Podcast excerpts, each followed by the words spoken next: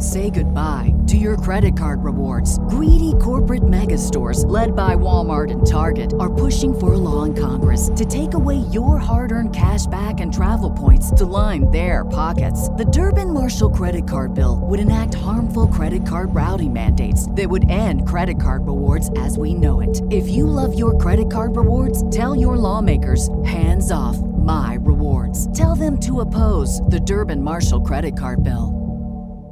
Star Wars 7x7, episode 866. Today I'm continuing the conversation about Star Wars Catalyst, a Rogue One novel, and specifically diving into some spoilery stuff about the character from Rogue One that, surprise, arrives inside Catalyst, and we learn a lot about this character's relationship to the Ersos. Punch it, Chewie.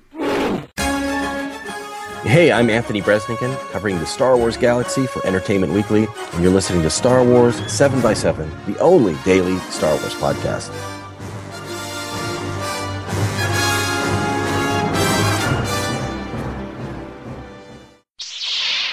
Hey, Rebel Rouser. Welcome to Star Wars 7x7.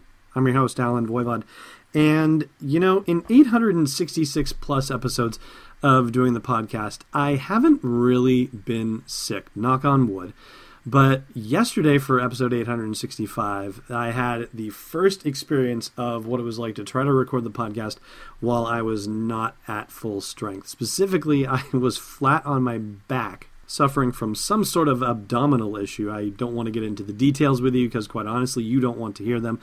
But be that as it may, I listened back to the recording and somehow it doesn't sound like I was pained or strained at all in the midst of recording the podcast, which is very odd because I was exactly that. So thank you very much for not noticing. There haven't been any comments about the delivery of the podcast yesterday in that regard. So I'm very gratified for that. And I feel a heck of a lot better today. So, so much the better. And just in time to get deeper into Star Wars Catalyst, a Rogue One novel. Now, let this serve as the official warning that this is now heading into spoiler territory. Yesterday's review was a non spoiler review. If you haven't listened to it yet, then feel free to listen without fear of anything being spoiled for you. Today, however, if you intend on reading the novel and don't want it spoiled for you, then you want to save this podcast for a later date. If, however, you don't mind the spoiler or you just want me to tell you what the deal is without you having to read the book, then we're going to jump right into it.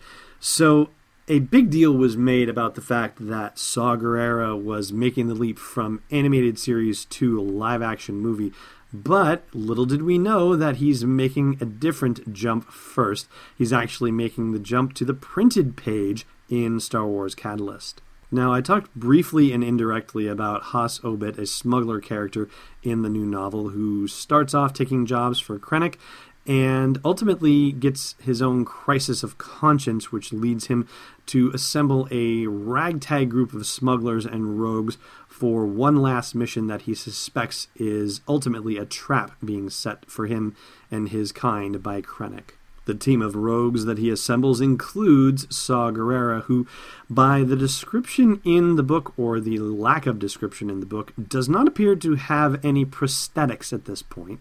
As in, no mention is made of the metal leg that we see him stumping around in in Rogue One. He seems to be fully intact and fully in command of his health and his faculties. In fact, he's a rather imposing force among this group of rebellious folks, and yeah, there's still a lot of time in between when this novel takes place and the actual movie Rogue One, so certainly more than enough time for him to start having failing health and have prosthetics added and so on and so forth. So, what happens as a result of Has's recruitment of Saw and the rest of these rogues is a protracted engagement with the Empire against the Salient system, which is in corporate sector territory. Yes, the infamous corporate sector, which I personally am much more familiar with from the original Han Solo novels Han Solo at Star's End, Han Solo's Revenge, Han Solo and the Lost Legacy. You remember those, don't you? And even though it was supposed to be a setup that ended up getting Has and his compatriots killed or captured, it ends up working out for Krennic anyway because it keeps his rivals engaged over Salient and away from him trying to ladder climb around the Death Star project. But that's not Saw's only appearance in the novel. After he escapes from the engagement around the Salient system, he ends up being drawn into the plot to rescue the Ersos from Coruscant, from their quote unquote gilded cage, as it were certainly though Has Obitt is very deeply responsible for getting the Ersos off Coruscant because he, along with the Ersos, engage in a bit of subterfuge and make it seem as though the Ersos are headed for a spaceport where Has is landing. Krennic, of course, jumps the gun and heads for that spaceport to try and trap the Ersos as they're trying to escape. But of course, they're not heading there. They're heading for an entirely different location where Saw Gerrera is waiting to pick them up and spirit them away and spirit them he does, which leads to his first fateful meeting with the young Jyn Erso, who is all but three or four years old, maybe, right in that range. And he helps them relocate to the planet that we see them on in Rogue One. And no, I won't leave you hanging, but I'm not sure about the pronunciation, but it would be Lah'mu, L A H apostrophe M U. Lah'mu. that's the name of the planet to which the Ersos relocate. Saw describes this planet as remote, a bit desolate, but tranquil, with plenty of room for this one to run around, referring to Jyn. And in a lovely, touching moment, little Jyn asks her parents if Saw can come and live with them too, to which, of course, Galen has to say, Sorry, Saw is a busy pilot, but I'm sure he'll visit us. And Saw, of course, agrees, saying, Someone needs to keep an eye on you three and thus we have some indication about how Saw and the Ersos will interact in Rogue One, specifically how he and Jyn will interact, and we also then touch upon the basis of the relationship between Saw and Jyn, considering that Gareth Edwards has said basically that she is going to end up living with and being raised by Saw Gerrera and his band of partisans. That being at some point in between the flashback during Rogue One and the real time events of Rogue One, as it were. And that is going to do it for our spoiler filled reveal about Saw Gerrera and his role in Star Wars Catalyst, a Rogue One novel which sets up his relationship with the Ersos. I've got a trivia question for you on the other side of the breaks, so stay tuned. Hey, Rebel Rouser. You're listening to this podcast, maybe you'd like to listen to a Star Wars story too.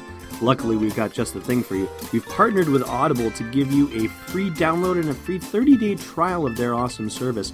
All you got to do is go to audibletrial.com slash SW7X7 to sign up and get your free download. They've got dozens of Star Wars titles anything you want to do to explore that galaxy far, far away. One more time for you, audibletrial.com slash SW7X7. Welcome back. I've got a trivia question for you and some good wishes from Jyn Erso. May the force be with us. Last time I asked you in what studios were the interior scenes, among others, shot for The Force Awakens, and those were in Pinewood Studios.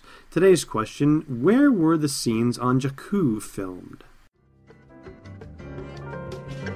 Thanks for listening to another episode of Star Wars 7x7. And hey, before you engage those Star Destroyers at point blank range, check out SW7x7.com for show notes, links, photos, videos, and more. And we'll be able to do even more with the show for you with your support at patreon.com slash SW7x7. It's not the shortest offensive of all time, it's Destiny Unleashed.